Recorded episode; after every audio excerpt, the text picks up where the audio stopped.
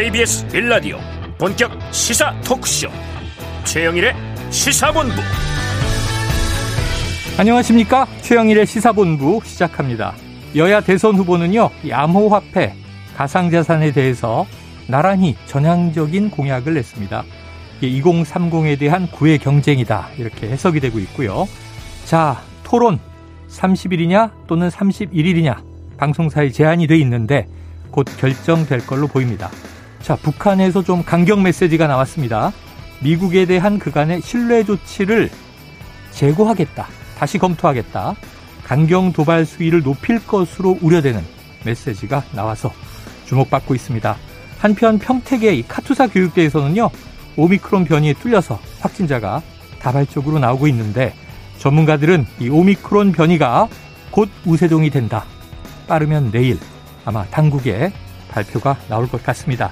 자, 대장동 의혹 수사 최윤길 전 성남시의회 의장이 구속된 가운데 지금 김만배의 녹취 곽상도 전 의원이 아들을 통해서 돈을 달라고 해서 골치가 아프다. 이것이 보도되면서 일파만파 또 일이 커지고 있습니다. 자, 어떤 뜻인지 한번 꼼꼼하게 오늘 시사 어, 본부에서 분석하도록 하겠습니다. 최영일의 시사본부 출발합니다.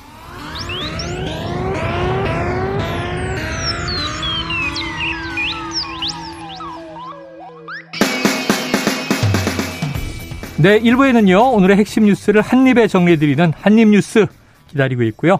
2부는 특집입니다. 25분 인터뷰. 자, 보수계의 거성, 전원책 변호사를 모시고 대선판의 흐름을 짚어보겠습니다. 야, 듣기만 해도 재밌을 것 같지 않습니까? 자, 이어서 각설하고 시즌2 경제본부도 준비가 돼 있습니다. 청취율 조사 기간입니다. 여러분과 시사 이야기 나누고 있는 최영일의 시사본부를 애청하고 있다. 답변해 주시면 큰 힘이 되겠습니다. 한 입에 쏙 들어가는 뉴스와 찰떡궁합인 디저트송 신청 매일매일 기다리고 있죠. 오늘도 뉴스에 어울리는 노래가 있으면 문자 샵 9730으로 자유롭게 보내주세요. 선정되신 분께는 커피 쿠폰 보내드리고요. 또 문자 발송해 주신 여러분 다섯 분을 저희가 뽑아서 저의 따끈따끈한 신간 불을 만드는 경험의 힘 자 개별 발송해드리고 있습니다. 짧은 문자 50원 긴 문자 100원입니다.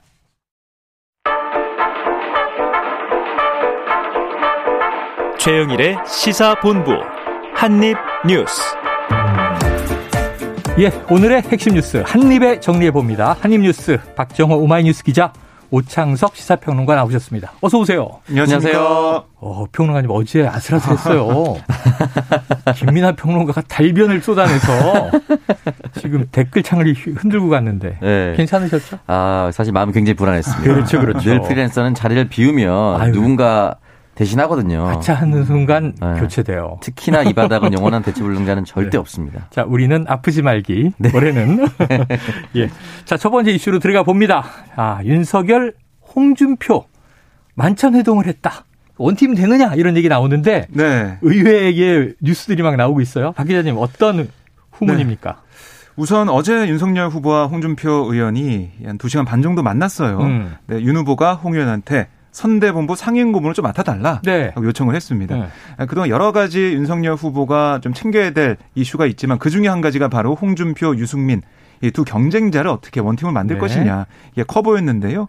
대선 레이스 좀 함께 뛰어달라 이런 얘기를 했고 그래서 보수 결집을 하면서 또 특히 홍준표 의원을 지지하고 있는 이 청년의 꿈 네, 2030 지지자들을 음. 또 어떻게 흡수할 것인지 이런 차원에서 좀 만나서 부탁을 한 것 같은데 예.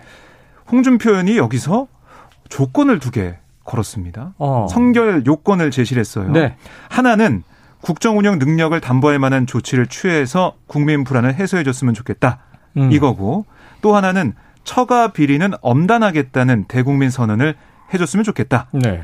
어, 이두 가지인데 이게 사실 홍 의원이 그동안 게시판이나 페이스북을 통해서 얘기했던 윤 후보를 비판했던 지점이거든요. 음.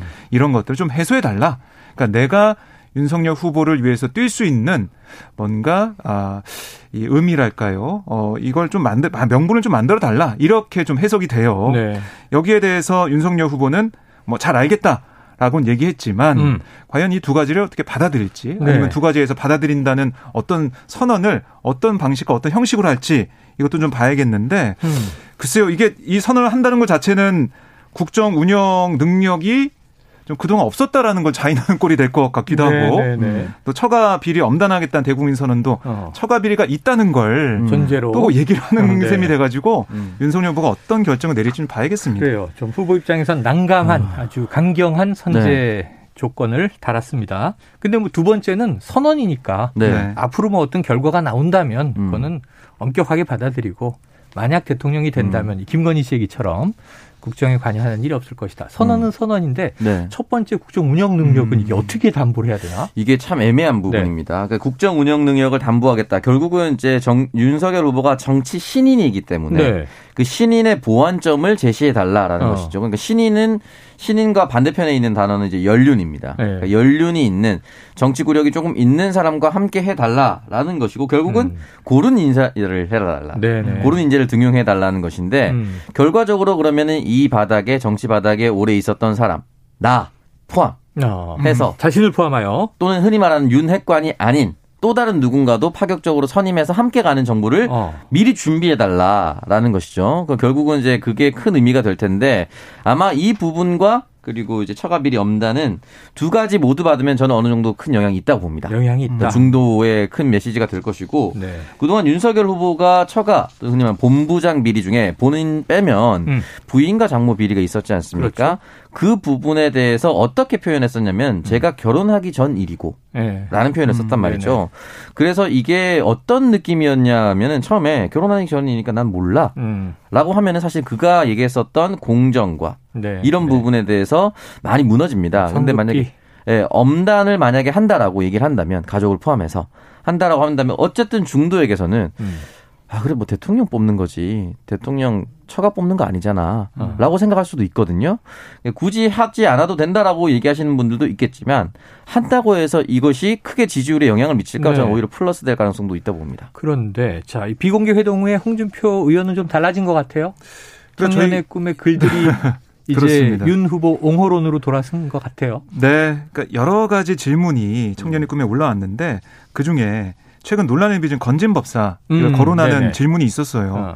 아니 도사를 섬기는 윤석열 후보는 정상인인가요? 네. 묻는 게 있었는데 음. 이 지지자 글에 홍준표 의원이 뭐라고 했냐면 아 건진 도사를 추천한 사람이 있다고 하더라 어. 얘기하면서 윤 후보가 뭐 그 사람을 스카우트하거나 데리고 온 게 아니다라고 음. 엄호를 좀 했고요. 아, 그리고 홍준표는 잡탕밥의 어르신이 아니다. 합류만은 좀 말아달라. 아, 아 이런 네네네. 어떤 청년의 글에 아 그래도 어 땡땡땡이 어. 대통령 되는 건 막아야 하지 않겠냐. 아 이거 네. 트라우마가 있어요 이번 주에 이 표현은 좀 시사본부에서 네. 땡땡땡 잘하셨습니다. 예, 어떤 표현인지 아실 것 같은데요. 그렇게 얘기를 하면서 아, 이재명 후보보다는 윤석열 후보를 도와야 된다 이런 뜻을 밝혔어요. 네. 네, 그래서 조금 다른 모습, 다른 뭔가 모습. 윤석열 후보를 좀 옹호하고 윤석열 후보에게 도움이 되는. 왜냐하면은 이게 또 전조가 있었던 게 건진법사 논란과 관련해서 지난 17일에 홍준표 의원이 어, 최순실 사태로 급속히 흘러가고 있다. 네네. 아무리 정권 교체가 중하다고 해도 이건 아니지 않냐. 음. 어, 이런 말들이 시중에 회자하고 있다라고 비판했는데 같은 날 이걸 지웠어요. 어. 지우고 대선이 어찌되든 내 의견은 3월 9일 대선일까지 없다.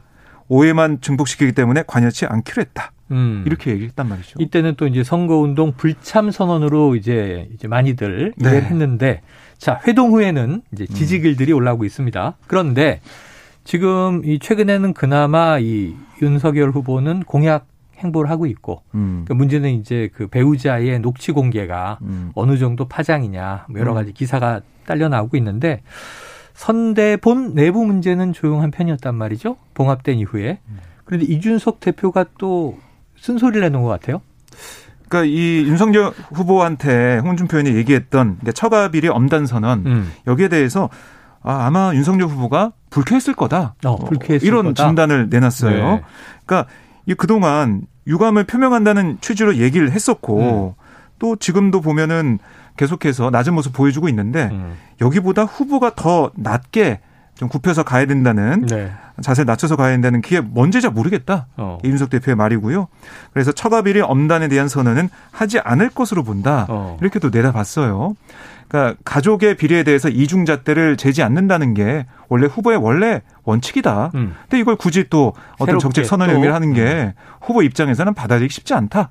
이런 견해를 내놨어요. 근데 뭐 윤석열 후보가 어떤 입장을 보일지 모르겠지만 사실 그동안 보면 이준석 대표와 홍준표 의원 이 두 사람의 사이는 좀 끈끈했었거든요. 맞아요. 홍준표 의원이 이준석 대표가 힘들 때 아, 대표는 지켜야 된다. 음. 대표가 그 자리에 있어야 된다라고 얘기를 했었어요. 그런데 오늘 이 라디오에서 이준석 대표가 한 말을 보면 좀 견제하는 거 아닌가 홍준표 의원을. 어. 그러니까 왜냐하면 아하. 어제 윤석열 후보와 홍준표 의원이 만났을 때이 3월 재보궐선거 공천 관련 네. 얘기 나왔다. 이런 보도도 있었거든요. 오늘 보도가 네. 그럼 홍준표 의원이 선, 선대본에 합류하는 대신에 뭔가를 요구하는 거 아니냐. 공개적으로 산, 단 음. 전지조건 말고 네네. 네. 자신의 당내 역할을 음. 입지를 강화하려는 요청을 한 거 아니냐. 이런 얘기가 보도가 있는 거잖아요. 네, 그래서 뭐 서울 종로, 어. 뭐 대구 중남구 이런 데 공천권을 아, 요구했다. 3월 9일 재보선 공천도 해야죠. 네. 음. 그래서 그런 소문이 날 정도로 어. 그러니까 이렇게 되면은 사실 공천권이라는 것은 당 대표나 네. 대선 후보가 이제 음. 뭐 여러 가지 협의를 통해서 그렇죠. 뭐 당무 선권이 후보한테는 있긴 하지만 그렇죠. 협의를 해서 결정하는 건데 어. 거기에 홍준표 의원이 합류하게 된다, 들어오게 어, 된다. 네 그건 좀 계산이 복잡해지거든요. 아, 숟가락이 하나 늘었다. 그래서 뭐 이렇게 견제하는 거 아닌가 이런 생각도 들더라고요. 아, 그럴 가능성도 있어 보이는 게 오늘 보도 기사를 보면 네. 무슨 구의 아무개, 무슨 구의 아무개 이렇게 이름이 나와요. 네. 자, 이 오평론가님 그 정치판에선 선수잖아요. 근데 이 내막은 어떻게 돌아가고 있는 겁니까? 아, 결국은 공천권과 관련된 내용이 맞을 것 같고요. 아, 맞을 것 같다. 유석 대표가 인터뷰에 나와서 제가 예전에 속값이라고 얘기했던 게 바로 이런 거다라고 오늘 아침에 얘기했습니다. 음. 아, 그 안철수 이 후보에 대한 얘기였는데. 네, 그 속값이라는 거에 대한 표현을 쓰면서 이렇게 얘기를 했었는데 결과적으로 이제 그런 얘기를 하면서 그런 걸 보면 저는 얼마나 욕심 없는 사람입니까? 저는 아무 요구 조건이 없었습니다라고 아, 또 인터뷰를 네네. 했거든요. 자신에 대해서. 근데 그렇지 않아요. 그렇지 않다. 아, 왜냐하면 윤석열 후보와 갈등을 봉합하면서 네. 적어도 지금 당내에서 이준석 당대표 물러가라는 얘기 있습니까? 음. 없습니다. 네. 당대표 위신을 정확하게 지켜냈어요. 어. 하나 정확하게 지켜낸 거예요. 네. 그러면은 이준석 대표와 윤석열 후보가 같이 가기 위해서는 이 두 사람이 힘을 합치면 홍준표 후보는 사실은 숙이고 들어올 수밖에 없어요. 어. 근데 숙일 때 강제로 숙이려 하면 홍준표 후보는 절 홍준표 의원은 절대 합류하지 않고 외곽에서 계속 비판 기사를 쏟아낼 겁니다. 예를 들어서 극단적인 어. 비유입니다만 네. 공천을 포함해서 본인의 진로에 대한 내용까지 음. 세 가지를 요구했다면 네. 그거 너무 어렵고 하나 정도는 들어줄 수 있다라는 어. 협상이 지금 진행되고 있다라고 보시면 될 것 같습니다. 어. 그러면 세 가지 정도 요구 조건은 공천과 타 지역구에 대한 공천. 본인은 음. 지역구가 있으니까 본인과 무관한 내용이겠죠. 네. 본인의 사람. 그렇다면 세 가지에서 한 가지로 줄이려면 타인에 대한 공천보다는 음. 나의 미래를 열어두는 어떤 것을 제시하고 있을 어. 가능성이 있다. 그래요. 예, 그 부분인 결국은 6월 지방선거와도 맞물려 있기 때문에 그 부분에 대한 영향력이 어느 정도는 어, 받아들여질 수도 있다. 이게 선거 결과는 이길 수도 있고 질 수도 있지만 정당은 음. 계속 가기 때문에 그럼요. 선거는 또 다가오고 네. 이 보통 문제가 아닌데 지금 어유 오평론가님 정확하게 짚으셨어요. 기사 미리 읽으신 건 아니죠?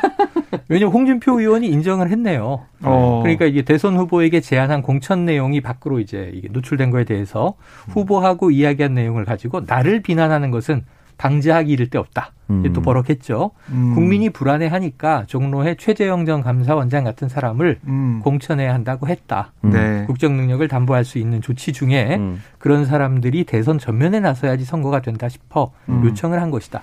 그러니까 뭐 홍 의원도 지금 뭐 최재형 전 감사원장과 가깝진 않지만 경선 마지막에 사퇴하고 지지 선언한 바가 네. 있잖아요. 네. 자, 그, 그걸 두고 자기들끼리 연불에는 관심이 없고 제밥에만 관심이 있어서 공개적으로 그런 식으로 하는 사람, 갈등을 수습해야 할 사람이 갈등을 증폭시키는 그런 사람이 대선을 이끌어서 대선이 되겠나. 방지하다. 음. 음. 이 대상은 이준석 대표겠네요. 이준석 대표 일 수도 있고요. 네. 하나 더 포함될 수 있습니다. 네. 또 종로에 최재형 전 감사원장 얘기하는 거는 그럴 수 있습니다. 어, 아직 의원의 이제 입장이고 네, 정치 신인이고 음. 그리고 아직까지는 그 경선 탈락은 했지만 아직까지는 그래도 새로운 인물로 분류가 되고 있거든요. 정치판에서는. 그래도 참신한 이미지. 네, 근데 음. 최재형이라는 이름을 내에서는 공개적으로 언급한 이유는 뭔가? 음. 음. 원희룡을 배제하기 위한 겁니다. 아. 이거는 정치적으로 가슴 속에 담아두고 있는 겁니다. 이야. 예비 경선 때 줄곧 나를 휘몰아쳤던 네, 그리고 지금 윤석열 후보와 아주 가깝게 붙어 있으면서 정책본부장을 하고 있는 원희룡 후보도 원외입니다. 어. 제주에 있었지만 서울로 오고 싶었고 어. 그 후에 예비 경선 때 어떤 거 있었냐면은 윤 그리고 원 원팀 해서 음, 후에 당 대표까지 노리는 거 아니냐는 얘기 그때 기사 찾아보면 다 남아 있습니다. 네. 그러면은 종로 받고 당 대표 출마는 너무 자연스러운 시나리오입니다. 아, 음. 그렇기 때문에 이거를 사전에 최재형이란 이름을 던져서 네. 원희룡이란 이름이 개입되지 않도록 하기 위한 정치적 술수도 있습니다. 이 사람. 제갈 창석. 하루 쉰 보람이 있네요. 어. 아 좋습니다. 재충전 됐네요. 아주 머리가 맑아져서 지금 인공지능처럼 잘 돌아가요. 음. 자 그런데 어, 박 기자님, 예. 네. 여기서 네. 이제 어쨌든 이제 국정 운영 능력을 담보할 만한 조치 여기 구체적인 내용이 들어간 거 아니에요? 음. 그러니까 이걸 윤석열 후보가 받아들여야 마느냐. 그렇죠. 중요해 보이는데 문제죠. 오늘 윤석열 후보가 여기에 대한 입장을 냈어요? 기자들 질문에 답을 네. 했습니다. 네. 공천에 직접 관여할 생각이 없다. 아. 공정한 기준에 따라 하는 게 원칙이다. 어. 뭐 원론적인 네 원적인 원론적인 얘기를 했지만 이 말은 뭐냐면 홍준표 의원이 얘기했던 그걸 바로 받아들이기는 힘들다. 아, 내가 받아들일 일이 아니다. 그렇게 좀 반응을 네. 한 거라서 이 성결 조건 중에 두 가지 중에 하나는 네. 좀 거부하는 그런 모양새가 아닌가 싶어요. 아. 결국에는 원론적인 얘기를 했고 그리고 오늘 보면은 권영세 선대 본부장이 네네네. 아침에 이때 뭐라고 했냐면 당 지도자급 인사라면 마땅히 걸맞는 행동을 해야 된다. 이것도 구, 비난인가요? 예, 홍준표 의원을 겨냥한 것 같은데요. 어. 구태를 보인다면 지도자로서의 자격은커녕 우리 당원으로서의 자격도 인정하지 음. 못할 것이면 명심해야 된다. 이렇게 세게 얘기했고 어, 기자들이 아니 홍준표 의원 겨냥한 거냐 물어봤더니 네. 어, 내 말 그대로 좀 받아들여 달라 이렇게 아. 얘기해서 사실상 인정을 했어요. 네. 그러니까 이렇게 누구를 어, 공천해 달라 이런 얘기 자체가 구태라고 비판한 거죠. 자, 홍 의원이 지금 원팀이 될 거냐 말 거냐를 두고 음. 오히려 또 다시 당내 내홍이 약간 분열의 조짐이 드러나는 것 같아서 어떻게 좀 또 봉합이 될지 선제 조건을 안 받아들이면 윤 후보가 네. 홍 의원은 또 이 다시 그럼 원팀에 합류할 명분이 없어지는 거잖아요. 음, 그렇죠. 지켜보죠. 여기 여러 여러 이제 또 그 중진 인사들의 음. 어떤 이제 자기 음. 몫이 걸려 있는 큰 판인 것 같습니다. 네. 알고 평론가님 얘기를 들으니까. 음. 자, 지금 이제 법원에서 이 김건희, 배우자 김건희 씨의 7시간 통화 사생활 내용을 제외하면 방영해도 된다. 이런 또 판단이 나왔네요. 네, 이 서울중앙지법에서 판단을 내린 건데요. 그러니까 앞서 사실 다른 가처분 사건에서는 공개를 금지했던 네. 수사 관련 내용도 공개도 된다라고 판단한 오, 거예요. 이건 또 다른 재판부인가요? 그렇습니다. 서울, 아, 서울 중앙지법이군요. 예, 네, 그 행정법원 아니고. 예, 그 방송에 대한 거는 서울 서부지법이었고. 아, 서부지법이었고. 그래서 좀 다른 판단이 나온 상황인데 그 사실상 사생활 부분을 제외한 전체 내용의 공개를 허용한 거고 음. 왜 그렇게 했냐? 김 씨의 발언 대부분이 국민의 공적 관심사고 어. 검증 대상이다. 부합한다. 검증 대상을 엿볼 수 있는 그런 내용이다라고 음. 강조를 한 겁니다.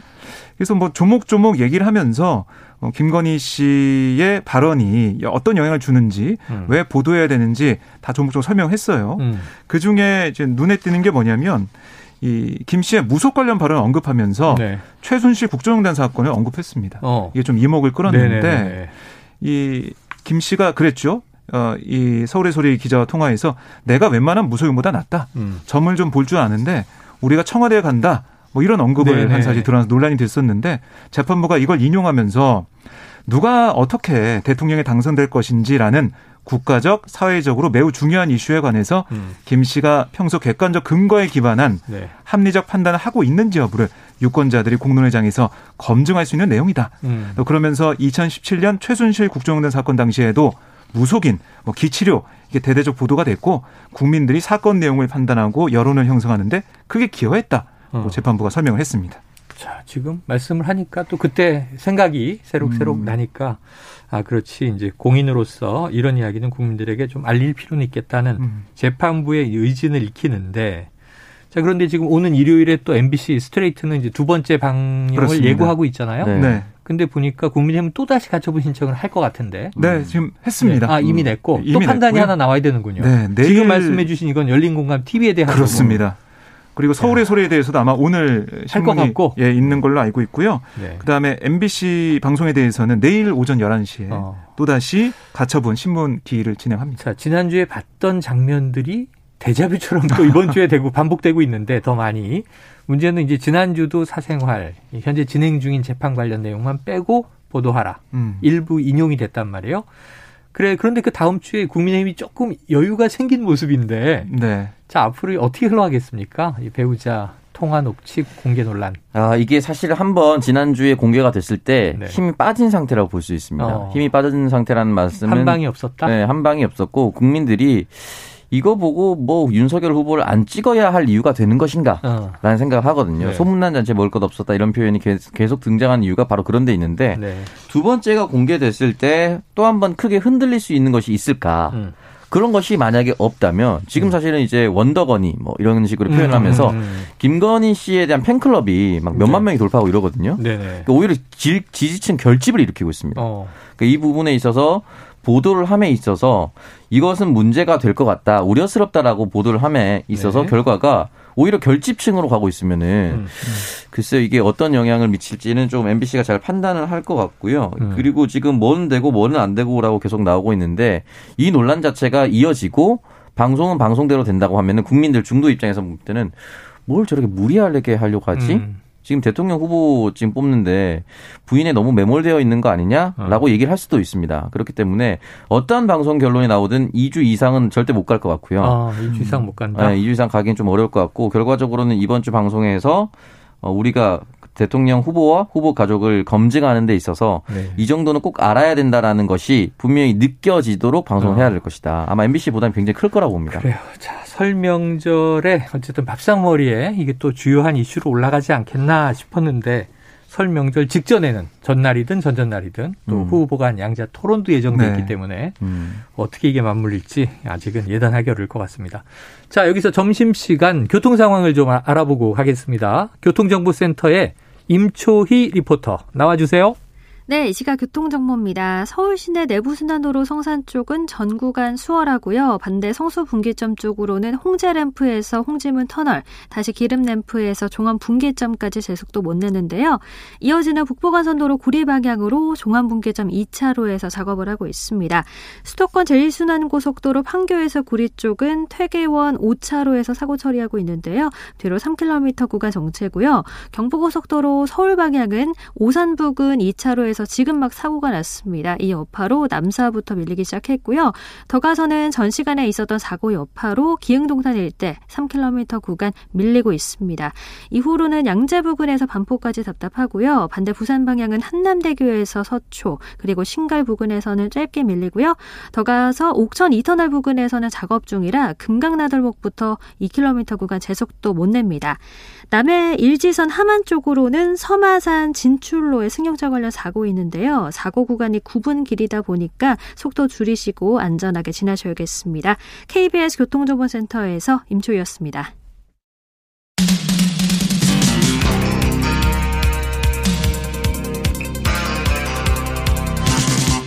최영일의 시사본부.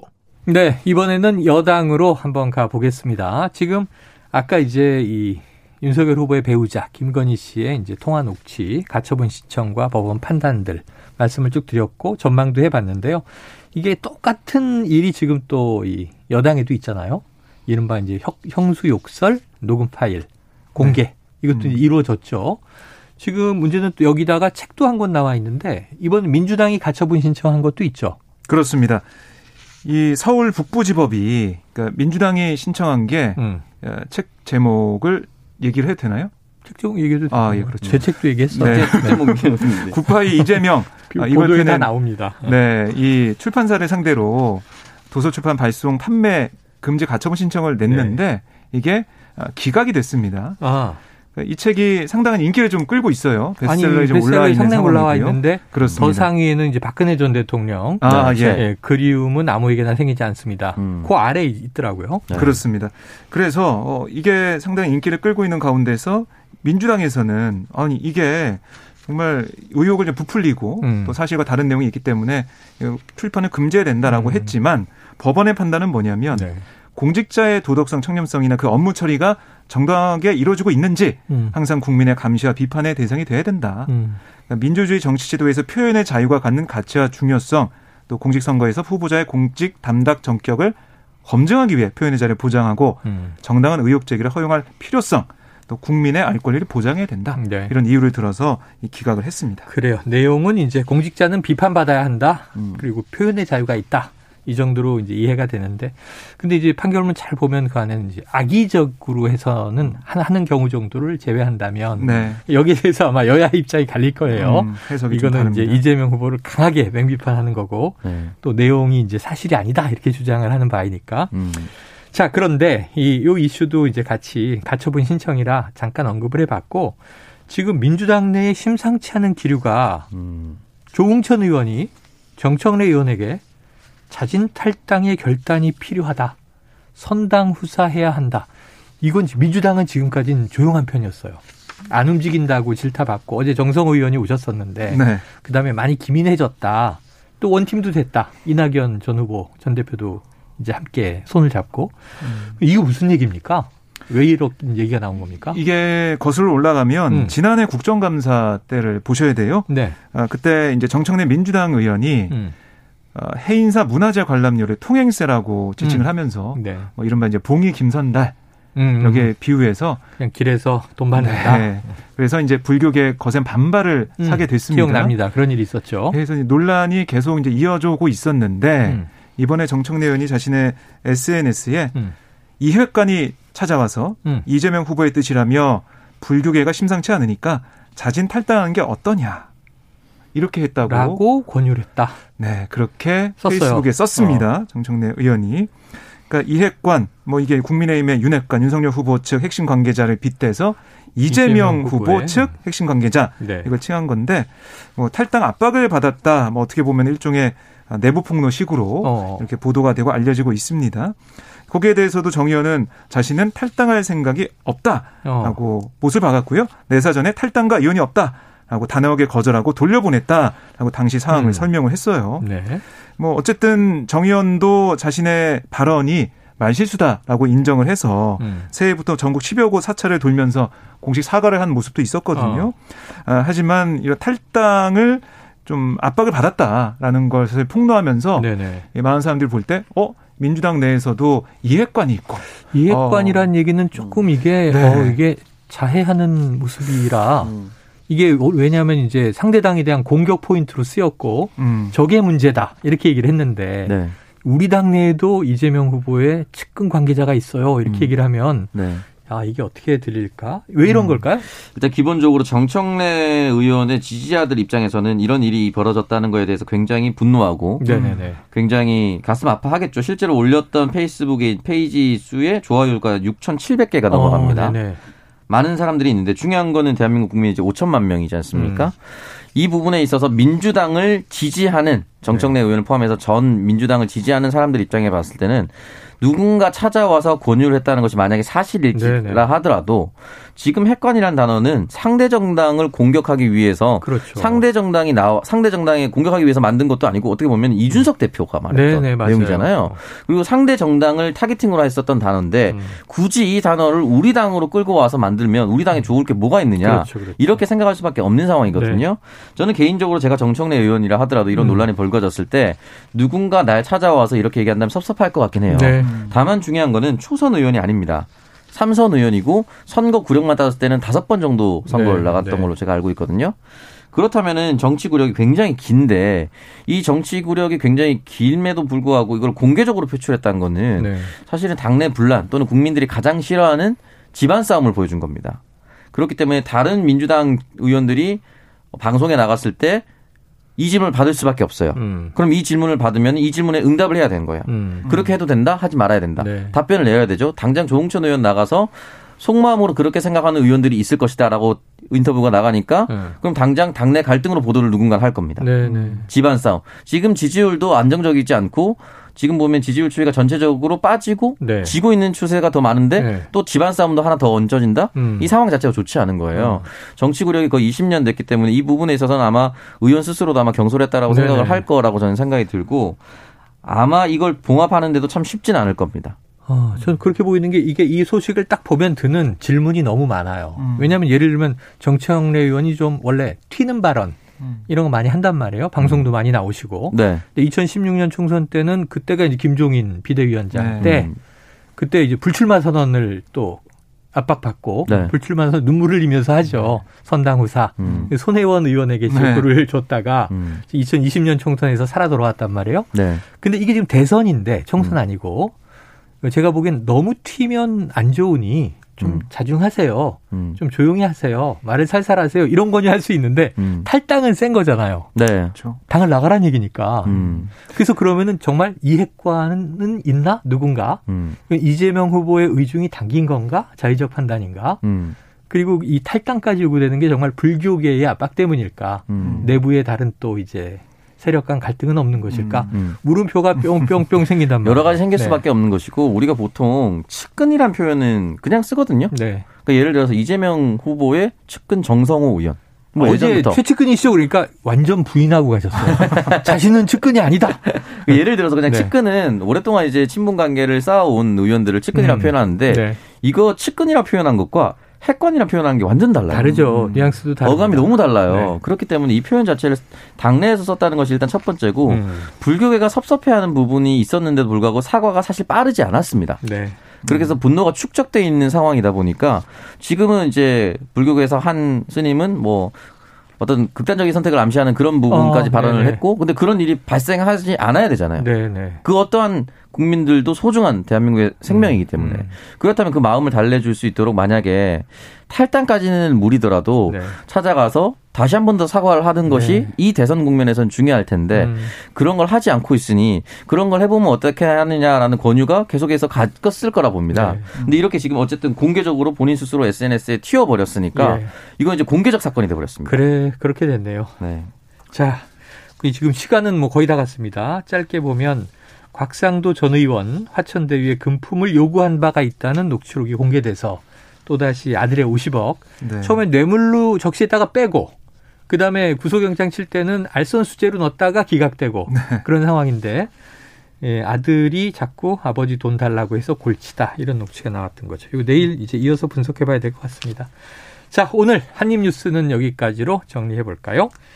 어, 돌아온 오창석 평론가 건강하게 어. 오셔서 다행이고 그리고 박정호 오마이뉴스 기자 함께 하셨는데요. 지금 어제는 그냥 댓글이 다 김민하, 김민하였는데 자, 청취자 3253님 자, 오창석 평론가님 주연과 조연, 고정과 비고정은 종이 한 장 차이입니다. 정신줄 바짝 붙으셔야 합니다. 이런 얘기 하셨고요. 자, 오늘 여기까지 한 뉴스 정리하고 내일은 또 오창석 평론가를 못 뵙네요. 금요일이잖아요, 내일이. 음. 아, 그러네요. 아, 이번 주에 두 번 나오신 거네? 네, 화수목인데, 네, 화목 나왔습니다. 다음 주 개근을 지켜보고 네. 기대하도록 하겠습니다. 내일은 이제 김준일 대표가 오십니다. 자, 오늘 고맙습니다. 고맙습니다. 감사합니다. 네, 디저트송은요, 이 청취자 8950님이 신청하신 노래인데, 딱 와닿습니다. 여야 모두 이슈가 참 많네요. 포미닛의 핫이슈 신청합니다. 자, 저희 커피 쿠폰 보내드리고요. 책 다섯 권 받으실 분은 개별 문자로 보내드립니다. 노래 듣고 입으로 돌아옵니다.